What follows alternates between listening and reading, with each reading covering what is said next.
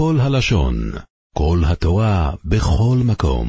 שתי הקדמות לדברים שנאמר היום. הרבה שאלות מגיעות אליי בזמן האחרון. גם שאלות יותר מין בקשות לאישור של אנשים ששמעו אנשים שיודעים להגדיר בדיוק מי הם הערב רב. זה נושא שהפך להיות, אינני יודע מי עורר אותו ומה, מדוע הוא הפך להיות, לא בגלל שעוררו אותו ולא בגלל שהוא הפך להיות נושא כל כך מדובר, אני מדבר, אדבר על זה בהמשך היום. הייתי מדבר על זה מן הסתם גם ככה, אבל בגלל שזה הפך להיות לנושא שהלכו בו נמושות, אני חייב לעמוד ולהגדיר שני, שני דברים. קודם כל, כל הפוסל במומו פוסל, ואף אחד לא יכול להגדיר מיהו השני, גם אם נדמה לו שזה מסתדר לו, כשמדובר בהגדרות ספציפיות על אנשים ספציפיים.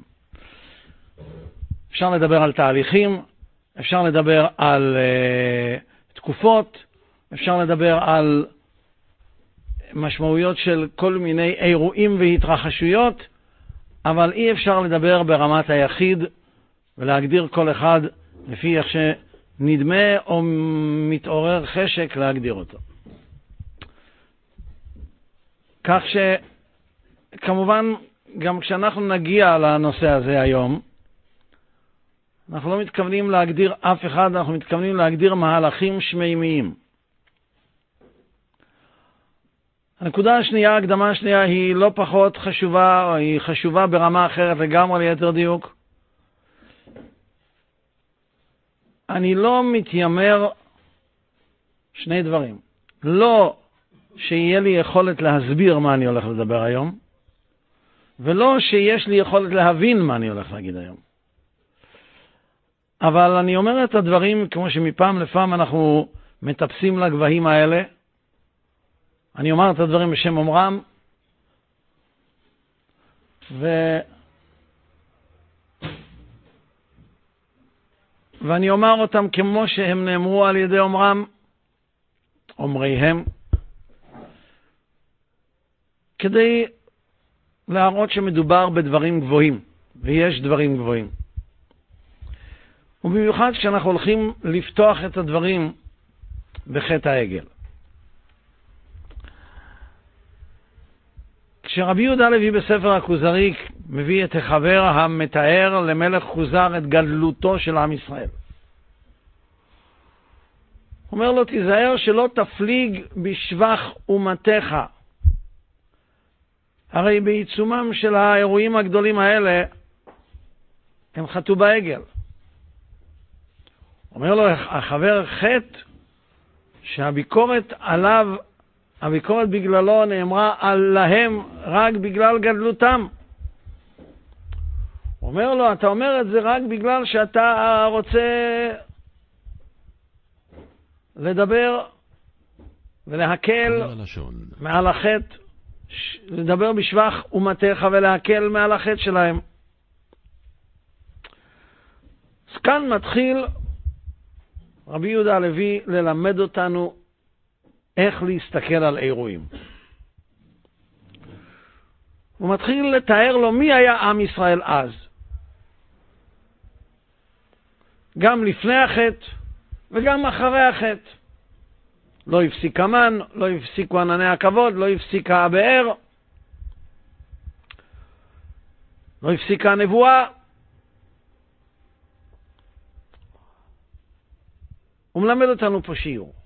אנחנו בדרך כלל אוהבים לשפוט את האדם על פי מעשה שהוא עשה. אנחנו תופסים אותו במילה ופוסלים אותו לגמרי. אנחנו תופסים אותו במעשה ושורפים אותו בהבל פינו ומאוד מאוד נהנים מזה. ההפך, אנחנו מחכים לזה. ההפך, כשיש אדם שנראה לנו שהוא מאוד מאוד שלם, אנחנו מחכים לו בפינה כדי לצוד אותו כדי לטפוח על שכם עצמנו, שזה לא נורא שאנחנו לא שלמים, כי גם הוא לא. והאמת היא שצריך לדון את המעשה על פי האדם, לא את האדם על פי המעשה. רבנו יונה אומר על המשנה, והווי דן את כל האדם לכף זכות, וכך גם אומר הרמב"ם כמוהו, שהמשנה הזאת לא מדברת על אדם צדיק שעשה מעשה שנראה רע מכל הצדדים. כי אדם כזה לא דנים אותו בכלל. הוא לא בא לדין, כי זה ברור שהוא התכוון לטובה, ולא צריך בשביל זה משנה. כי עד שלא יתברר שהוא יצא לתרבות רעה, הוא מתכוון לטובה, גם אם כדי להסביר אותו אתה צריך לעקם את מוכחה ולמצוא מתחת לאדמה. בשביל זה נולד הקרומקופ. זה לא ביטוי של רבנו יונה. כשאתה רואה אדם רשע מפורסם שעשה מעשה שמכל הצדדים נראה טוב, אתה צריך לעקם את הראש ולהגיד שהוא התכוון לרעה. כי המשנה לא התכוונה לומר שנרמה את עצמנו ונעוות את מוחנו. כי אדם רע מתכוון לרע עד שלא יחזור בתשובה. אז למי מתכוונת המשנה? שני סוגי אנשים. אדם בינוני, שאתה יודע שהוא בינוני, שעשה מעשה שנראה רע, ברור שהתכוון לרע. כשעשה מעשה שנראה טוב, ברור שהתכוון לטוב. כשעשה מעשה בינוני, אתה שוקל מה הוא התכוון, תכריע לכף זכות. או אדם סתמי, שאתה לא מכיר אותו. שוב, אם הוא עשה מעשה שנראה רע, אם הוא עשה מעשה שנראה טוב, אם הוא עשה מעשה בינוני שאפשר לדון אותו לכאן או לכאן והמאזניים שקולות, תכריע לכף זכות. כי המשנה לא לימדה אותנו לרמות ולשקר ולעוות את מוחנו. היא לימדה אותנו להגיע לאמת עם נטייה והטיה לכף זכות. כש, כשהנטייה הזאת היא מתקבלת על הדעת, כי אתה לא יודע, הכל שקול. וממילא, כשמדברים על אנשים שחטאו בעגל, להבין את החטא שלהם, קודם כל צריך לדעת מי הם האנשים, ובהתאם לדרגתם צריך להבין את החטא. ודיברנו על זה באריכות, כשדיברנו מבוא לספר שופטים על חטאי ראשונים, איך מתייחסים לחטאי ראשונים. ברוך אתה אדינו אלוהים שהכל יבדורי. זאת הכוונה, כל האומר דוד המלך חטא אינו אלא טועה. מה הוא אינו אלא טועה? אז דוד המלך טעה? הרי דוד המלך אמר שדוד המלך חטא. אומר חטאתי, אומר לו יונתן הנביא, גם השם העביר חטאתך לא תמות. כל האומר דוד המלך חטא מזווית ראייתו כשהוא מתכוון לחטא למה שהוא מתכוון לחטא, אינו אלא טועה. כי החטא של דוד המלך היה בדרגה של דוד המלך. מספרים שפעם אחת המלך מליז'נסק חזר מתשליך, הוא ראה יהודי אחד רץ, שואל אותו, לאן אתה רץ? הוא אומר, אני הולך להוציא מהנהר את העבירות שהרבה זרק. גם אנחנו צריכים ללכת לאסוף את החטאים של דוד המלך שאמר חטאתי. בוודאי, וזה לא שאנחנו צריכים לחפש מתחת לאדמה כדי ל... לה... זה הפשט. זה גם כן הפשט בפשוטו של מקרא, כמו שראינו הרבה פעמים, אבל עוד לפני שזה יהיה בפשוטו של מקרא, ברור שזהו זה.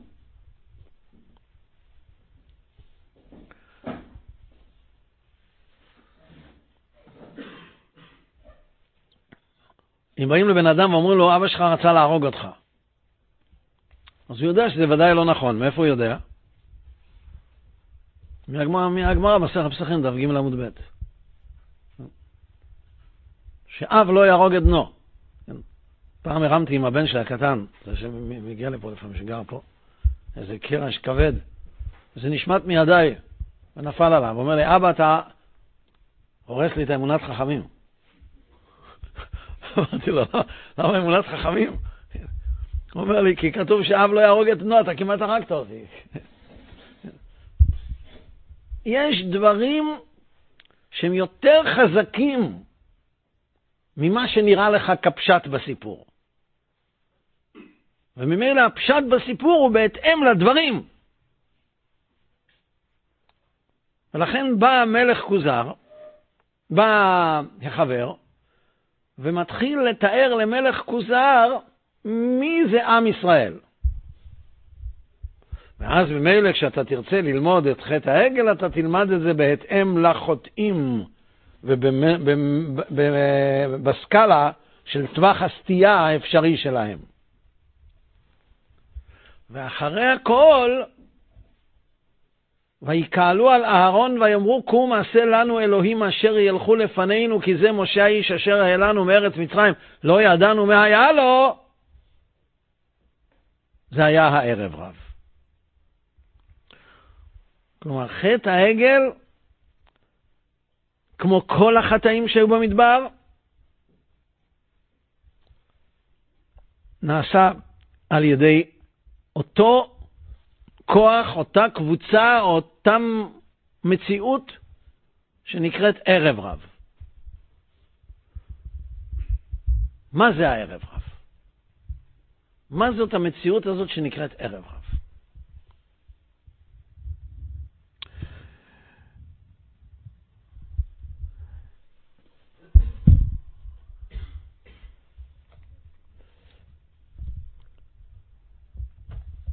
הספר שאני מחזיק פה ביד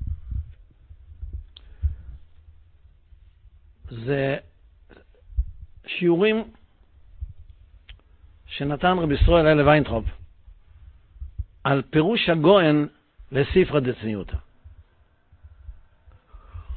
הכרך הזה, אחד מארבעה כרכים שיצאו לאור והגיעו עד שני שליש של הספר, משתרע על ארבעה דפים. זה שיעורים שנאמרו על ארבעה דפים מהביאור של הגויין על ספרא דצניותא. ספרא דצניותא זה המשניות של הזוהר. כמו שיש בנגלה, משניות, שהתמצית של התורה שבעל פה ברובד הפשט והדרש, ויש תלמוד, בבלי, ירושלמי, שזה ביאור המשניות, או פירוט המשניות. כך ספרא דצניותא זה המשניות של תורת הנסתר, והאידרא רבא, האידרא זוטא, זה המדרשים, והזוהר זה התלמוד. זה הסדר, פחות או יותר. ספרא דצניעותא זה ספר שעוסק במושג שנקרא צניעותא. מושג שנקרא צניעותא זה מושג שהוא מעל המושגים שאנחנו מדברים בהם.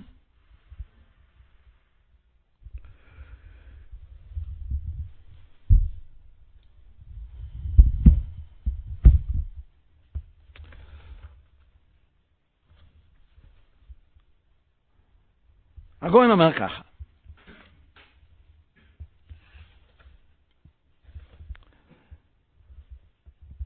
כתוב בזוהר חדש,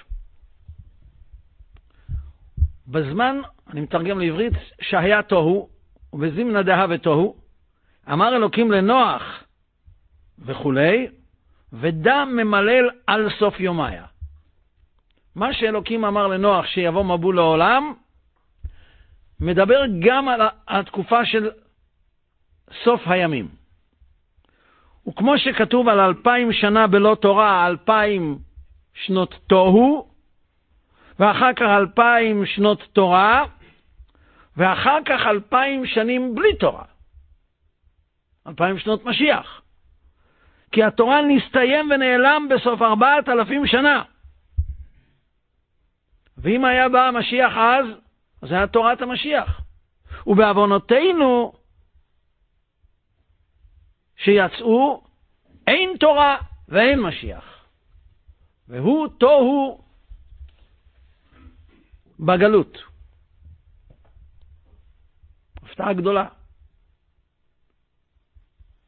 אלפיים השנים האחרונות, שאנחנו בסוף האלף השני מאלפיים השנים הללו, זה שוב מעין אלפיים שנות תוהו.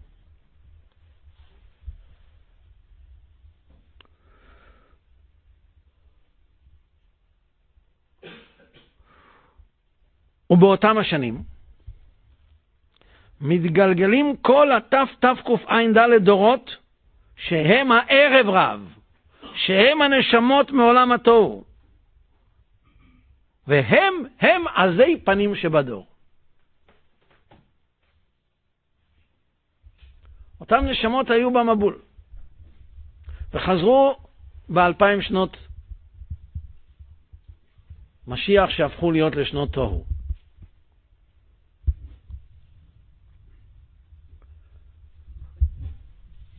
האלף החמישי שייך לכאורה למושג שנקרא הוד, זה האלף הראשון של אלפיים שנות משיח, שאם לא בעוונותינו הרבים יצא מה שיצא, כמו שכתוב במדרש, אלא היו, זה היה אלף שנים של הוד, וזה התהפך ונהיה כל היום דבה.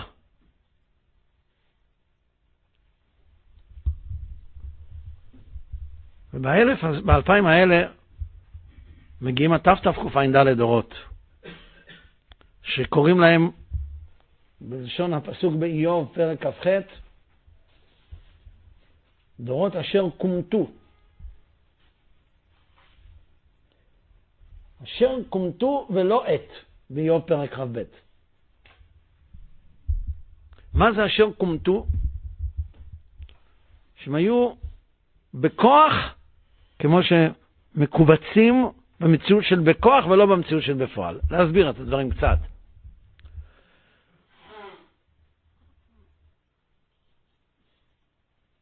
כתוב שהיו תתקע"ד דורות לפני בריאת העולם. כלומר 984, 774, 1,000 פחות 26. כתוב שהתורה קדמה לעולם תתקע"ד דורות לפני בריאת העולם. איזה דורות היו אז? אז יש מחלוקת בין המקובלים. כל המקובלים אמרו שאלה היו דורות בכוח, אבל לא בפועל בכלל. הלשם, בהקדמות ושערים, כותב שהיו נשמות. והוא דעת יחיד בזה. מאיפה אני יודע שהוא דעת יחיד? אז היה נחמד שתחשבו שאני עברתי על כל הדעות ואני יודע שהוא דעת יחיד. אז זהו שלצערי הגדול לא. מאיפה אני יודע בכל זאת שהוא דעת יחיד? מי שכן עבר על כל הדעות יודע להגיד את זה, וזה רבי ישראל אליה ויינטרוב. ש... זה פלא שהסתובב פה בבני ברק יהודי שכוחותיו היו כל כך גדולים. וכמה שידעו, לא ידעו.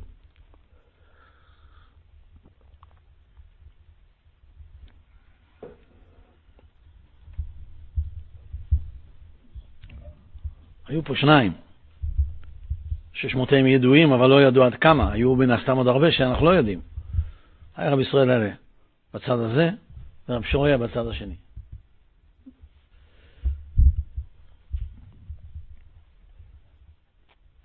מה זה הערב רב? הנשמות הללו, התתקע"ד, אלה שהיו, אשר כומתו, יצאו אל הפועל באלפיים שנותו האחרונות. באותם אלה שהיו יכולים להיות, עשויים להיות ואמורים להיות אלפיים שנות משיח, ובהבנותינו הרבים יצא מה שיצא. הערב רב זה כאלה שמתערבבים בתוכנו, מערבבים בתוכנו כל מיני מושגים שלא היו צריכים להיות, אולי נקריא את זה בלשון הזוהר. והנה הגויין ז"ל בפירושו ליונה ובהרבה מקומות בתיקונים מפרש את המילה ערב רב ומקורו בזוהר הקדוש, שההתערבות שלהם בתוך הציבור תהא בחוזק כל כך, עד כדי כך שישליטו את עצמם להנהיג את הציבור ולהיות רב עליהם, כמו רב חובל.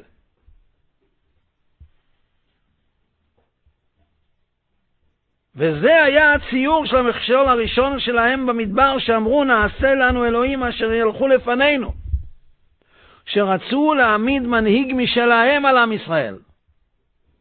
והוא הציור של הנשמות מעולם התוהו שירדו לעולם בתקופת גלות אדום, שהם נשמות של הערב רב, ויש להם כוח שלטון, שנעשים רב ומנהיגים את הציבור, כפי שאנו רואים בעינינו, השם ישמור.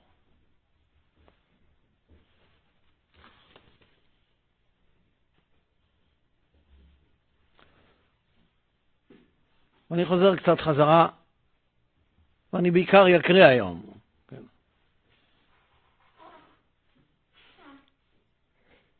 כתב הגרו בפירושו על תיקוני הזוהר בילקוט שבין הקדמה א' לב', בליקוד שבין הקדמה א' לב'.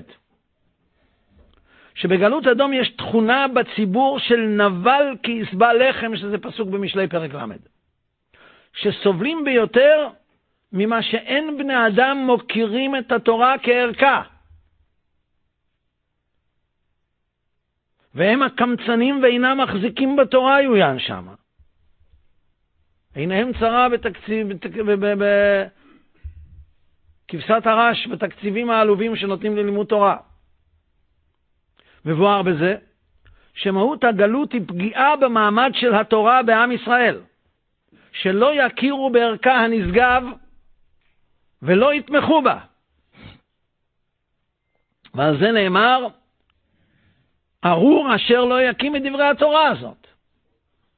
חבר כנסת שמרים את אצבעו נגד תקציב של תורה, עליו נאמר, ארור אשר לא יקים את דברי התורה הזאת. לא אני אומר את זה. הגויין אומר את זה. למד ולימד ושמר ועשה והיה סיפק בידו להחזיק ולא החזיק? הרי זה בכלל אמור אשר לא יקים את התורה הזאת, גם אם הוא למד ולימד ושמר ועשה. ומבואר דעניין התמיכה בלומדי התורה ומעצם קיום התורה בעם ישראל. וגלות אדום עיקר מהותה היא לא הצרות של מלכות אדום, שאני לא צריך לפרט לכם אותה, אלא הפגיעה בקיום התורה בישראל. תבינו כמה עלוב המצב שכשגלות אדום, שלקראת סופה זה אדום וישמעאל, תוקפים פיזית, אז קולות מתוך עם ישראל אומרים, כולל כאלה שהם שומרי תורה ומצוות, שזה הזמן כעת לסגור את הישיבות, או לצמצם אותן. זה בדיוק מה, ש... מה שהיה צפוי.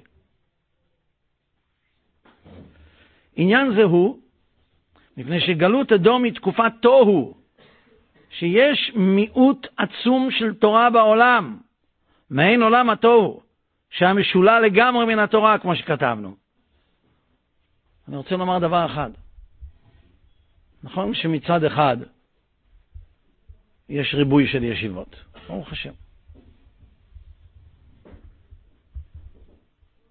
וזה בתקופה של 50 שנה. אבל מצד שני, הרי אין בן דוד בעד שתכלנה כל הנשמות שבגוף. כי אין בן דוד בעד שכל חלקי התורה יתגלו. ולכל נשמה יהודית יש חלק בתורה שצריך להתגלות. וכנגד כל בחור שהולך לישיבה, מתווספים עוד מאה שפורקים עול לגמרי. אז כך שהמאזן בסופו של דבר צריך עיון. עניין זה הוא מפני שגלות אדום היא תקופת תוהו, שיש מיעוט עצום של תורה בעולם, מעין עולם התוהו שהיה משולל לגמרי מן התורה, כמו שכתבתי בשם האריזל בליקוטי תורה, וכמו שנתבהר לעיל, שמטעם זה תתקע"ד הדורות של עולם התוהו שולטים בתקופה זו על עם ישראל, השם ירחם. אלה דברי הגרו. פירוש דברי הגרו ז"ל הם כך: והנה כוח היציאה מן הגלות הוא על ידי התורה דווקא. כמו שכתוב בבבא בתרא דף ח', בפירוש הפסוק, גם כי יתנו בגויים, אתה אקבצם, יתנו זה מלשון ישנו, לא ישנו, אלא מלשון משנה, ילמדו, וכאשר יעסקו בתורה, יזכו לקיבוץ גלויות. לכן כתוב בזוהר חדש, שהיציאה משלושת הגלויות הראשונים, בבל, פרס, יוון, הייתה על ידי ג' האבות, והיציאה מן הגלות הרביעי, גלות אדום, הוא על ידי תורת משה. ודרשו שם מן הפסוק, יהי אור ויהי אור. הגאולה תהיה על ידי תורה אור.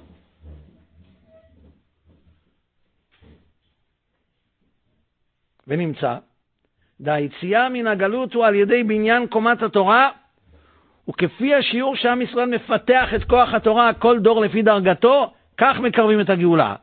וממילא המניעה מעסק התורה הוא עצם מהות הגלות, שהרי זהו המונע את הגאולה.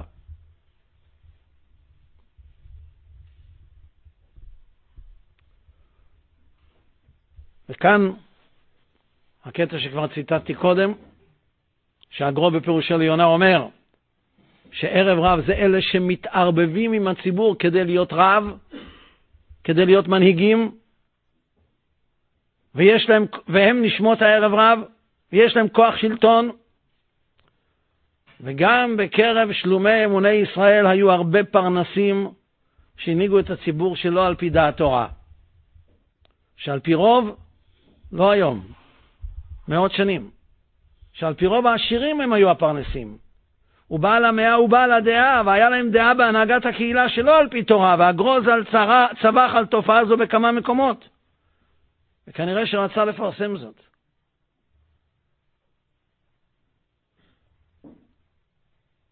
שפרנסים שאינם הגונים הם המעכבים את הגאולה. ויוין ב... לא יודע איזה ראשי תיבות פה, על הפסוק על עזי גאוותך שכתוב בישעיהו פרק א', שבבית ראשון היו כאלה שנתגאו על הציבור מפני עושרם ולא נכנעו לדעת תורה, ותופעה זו מושרשת בערב רב, שהיו במדבר, שנעשו רב, במרכאות, שלא מכוח התורה. ועוד זאת, שברוב המקרים פרנסים אלו שהחזיקו את הציבור בענייני גשם, לא תמכו בתלמידי חכמים. והיה יכול להיות מצב שתלמידי חכמים מופלגים יהיו עניים מרודים ולא אכפת לפרנסים מהם. שעל זה נאמר, ארור אשר לא יקים את דברי התורה הזאת. ואף נקודה זו שייכת במיוחד לתקופת התוהו של גלות אדום. כך כותב הגויין. ונמצא שבעצם עיקרו של גלות אדום הוא הפגיעה בעמוד התורה. וזהו המהות של אדום.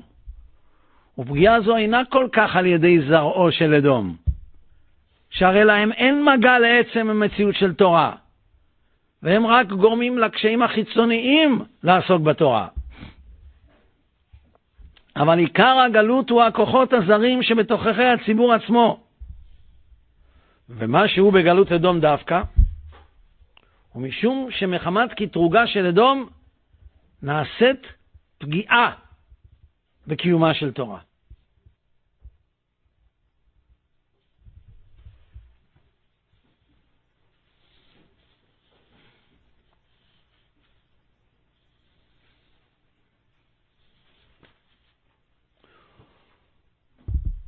וכאן הוא מביא עוד נקודה מאוד מאוד עדינה. כתוב לעולם יעסוק אדם בתורה שלא לשמה, שמתוך שלא לשמה בא לשמה. משמע שזה בסדר מלכתחילה לעסוק בתורה שלא לשמה. לעולם יעסוק אדם בתורה שלא לשמה, בתנאי שזה לא יהיה על מנת לקנטר, כמו שאומר תוספות. כך כותב רב צודק גם כן. שלעולם, מי שרוצה לעסוק בתורה לעולם צריך לקחת בחשבון שיש גם שלא לשמה. רב חיים מוולוז'ין אומר שלעסוק בתורה לשמה הכוונה לשם התורה, והעגל טל כותב בהקדמה שכשאדם לומד תורה כי הוא שמח בלימוד תורה, הוא פשוט נהנה מהלימוד, זה גם כן נקרא. אבל כל זה בתנאי ששלא לשמה, הזה הוא בצורה כזאת שממנו יבוא לשמה. אבל אם הוא לומד שלא לשמה בצורה כזאת שמתוך הלימוד הזה שלא לשמה הוא לא יבוא ללשמה, על זה לא נאמר הלעולם. כשהוא בציור שמשולל מלשמה, הרי הוא מפסולת של דור הפלגה, שאמרו נעשה לנו שם, במקום לשמה, אותה ה' משמו של הקדוש ברוך הוא י' כו' פשטות לשם השם. הוא עושה את זה לשם עצמו, אבל נעשה לנו שם.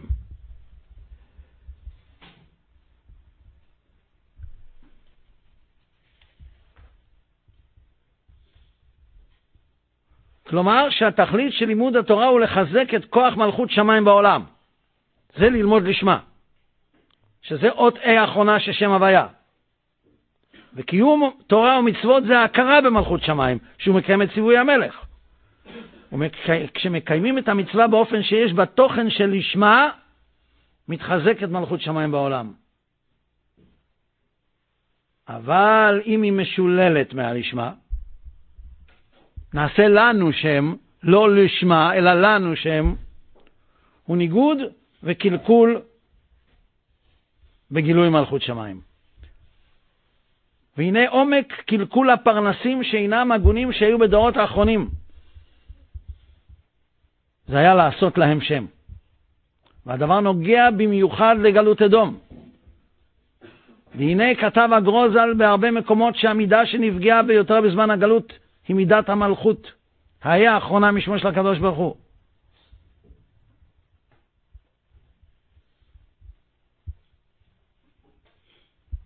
ואותה מלכות, לית לה מגרמא מידה. כל מה שיש לה, זה מה שהיא מקבלת מאלה שעליה. ואם לא נותנים לה, אז היא לא נמצאת. היא ריקה. וזה מה שקורה למלכות השם שצריכה להתגלות. כשהערב רב נדחף ומתערב, והוא גורם שלא יתגלו. הערב רב האלה, מהדורות שקומטו, מהנשמות של הדורות שקומטו, והם, הם, לשון הזוהר, אתם מבינים שלא אמרתי פה שום דבר חוץ מציטוטים, רובם מהגרו ומיעוטם מהתרגום והפירוש שרבי ישראל אלה אמר על הגרו. הדורות האלה, הנשמות הללו כשהן מופיעות, כמו בדור המדבר, הם עזי פנים שבדור. ותקרבו אליי כולכם. אומר רש"י בערבוביה, זה בדיוק, נדחפים, הוא סטיפסך. מה נדחפים? מי נדחף? מה צועקים? מי צועק?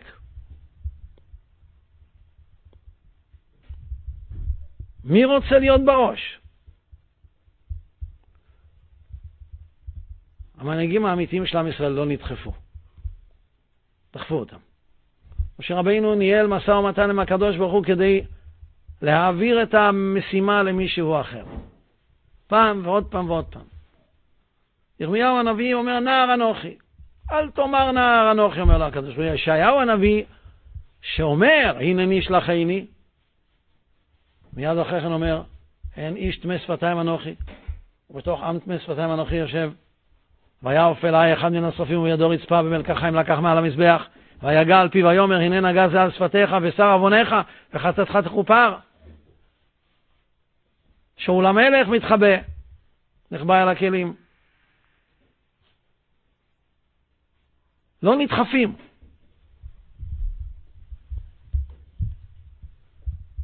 כל מצעד הטווסים שמנפנפים בנוצותיהם, וכל אחד צועק, אני בראש, מתאים להגדרות שדיברנו קודם. עזי פנים שבדור. מה זה עזות פנים?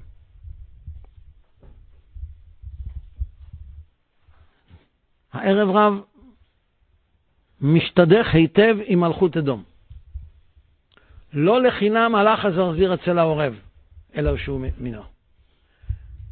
על מלכות אדום נאמר שזאת מלכות בלי תגה, מלכות בלי כתר. ולכן אלה המלכים אשר מלכו באדום לפני מלוך מלך בישראל. וכולם מתו. זה מלכים קדמאים שמתו.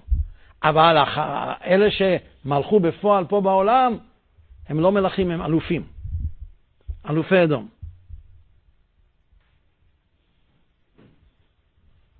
זו מלכות בלי כתר. מה אומר הכתר שעל ראש המלך?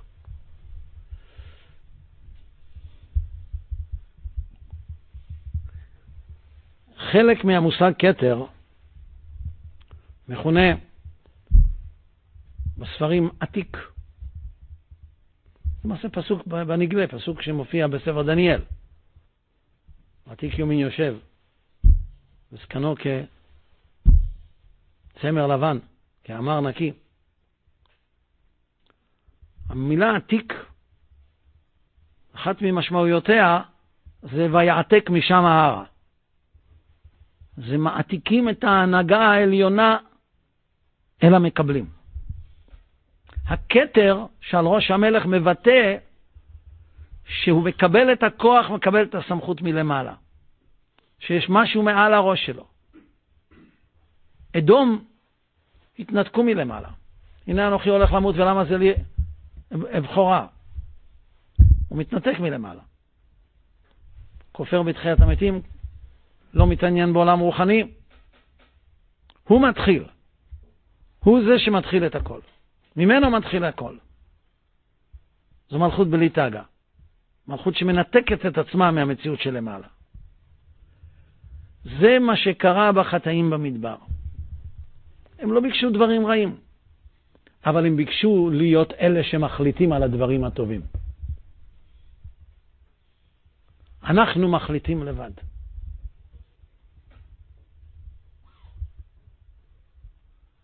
אנחנו מחליטים לבד.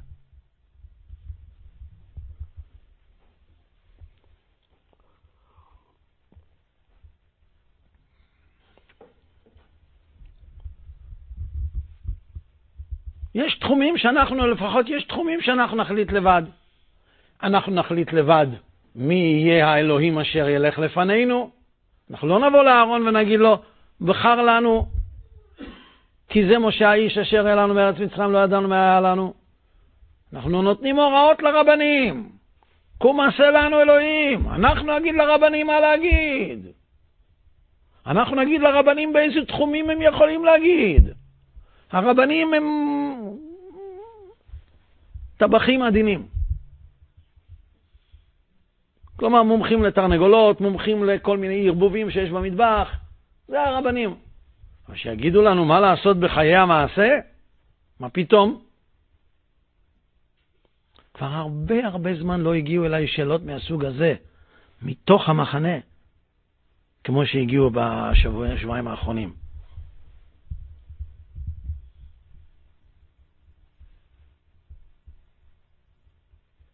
ואני מצטט את החזון איש, וחוזר ומצטט את החזון איש, שמדבר על ההפרדה שבין עולם ההלכה לעולם המעשה.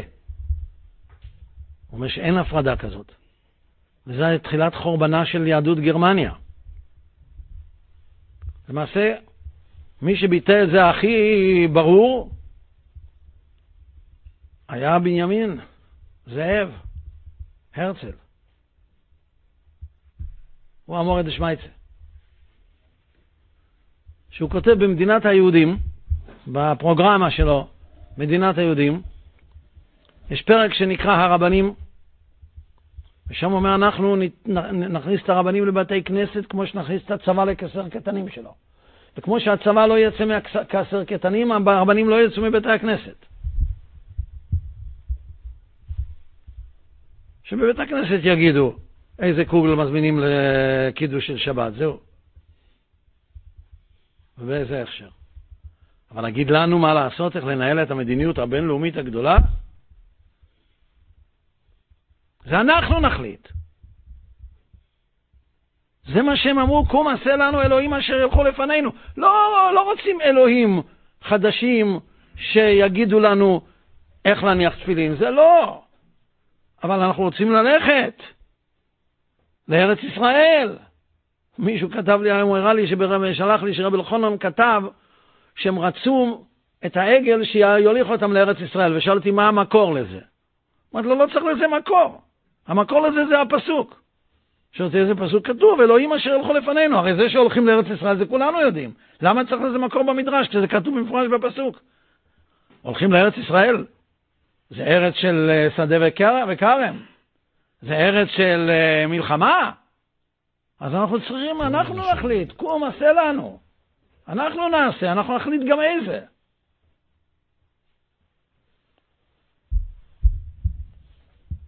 וכשחטאו ונתקעו שם, אז הגיעו המרגלים.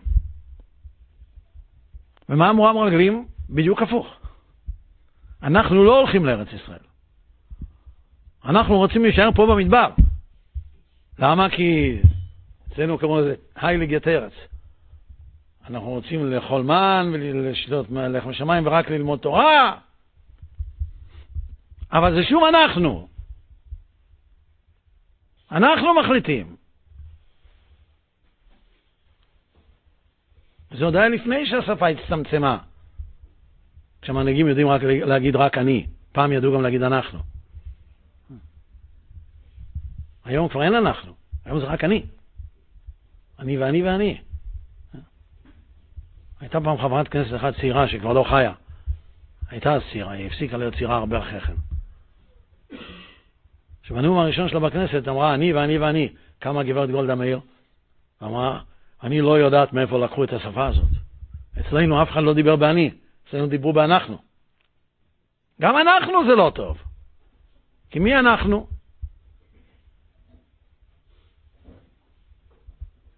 קום עשה לנו, הם גם אמרו אנחנו, אבל אנחנו נגיד.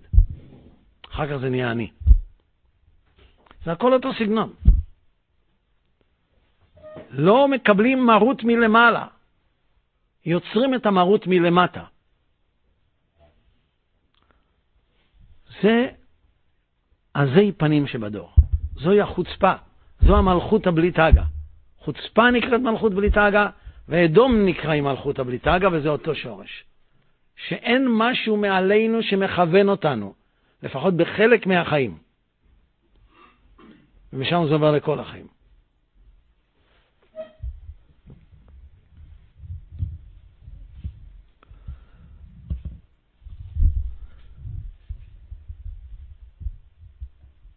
שלושת אלפים איש היו, שאהרון חשף אותם, כי פרעו אהרון לשמצה בקמיהם. זה שאהרון הראה כאילו הוא משתף פעולה, ולא עזרו לו תרגילי המשיכת הזמן שלו, בזה הוא חשף את כל עובדי העגל, כי ברגע שראו שאהרון איתם אז הם לא הסתירו את זה, וכשהגיע הזמן ואמרו, ירגו איש באחיו ואיש בקרובו, אז, אז עקרו את כולם. אבל כיוון שהתערבבו אותם נשמות, אז הופיעו אחרים מאותו סוג, בסוגיות אחרות. ושוב, שהמחנה המשותף ביניהם הוא תמיד זה. אנחנו רוצים להחליט לבד. אנחנו רוצים להוביל לבד.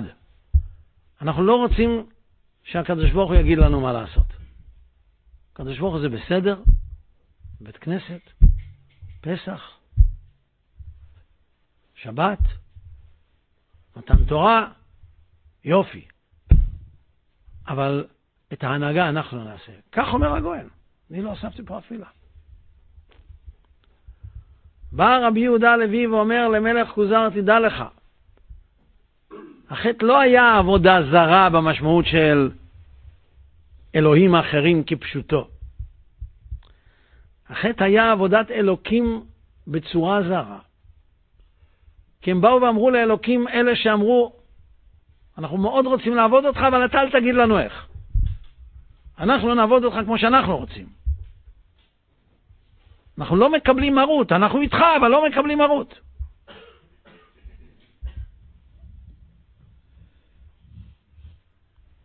בדברי הגויין שציטטנו ובדברי רב ישראל, אלה שהרחיב אותם, יש לנו המחשות ברורות מהדורות האחרונים, אבל, כמו שאמרתי בהתחלה, אנחנו לא צריכים לקחת את זה כדי לטפוח על שכם עצמנו ולהכות על חטא על הלב של השני. הרי לא מדובר פה באנשים, מדובר פה בכוחות. שפושטים צורה ולובשים צורה. וגם בכל אדם ואדם יכולים להיות ניצוצות כאלה ואחרים. כל מיני רעיונות שפתאום צומחים, שלמעשה עם התפילין והתפילין של רבנותם ועם הציצית והטלית והשיעור חזון איש ועם כל ההקפדות והדקדוקים, מתוכם מחלחלת העצמאות. העצמאות של אני אמרתי, עצמאות שאני אעשה, עצמאות שאני רוצה לעשות איך שאני רוצה, וחוסר היכולת לבטל דעתו בפני ההנהגה שהיא על פי תורה. תודה רבה. כל הלשון, עולם שלם של תוכן איכותי.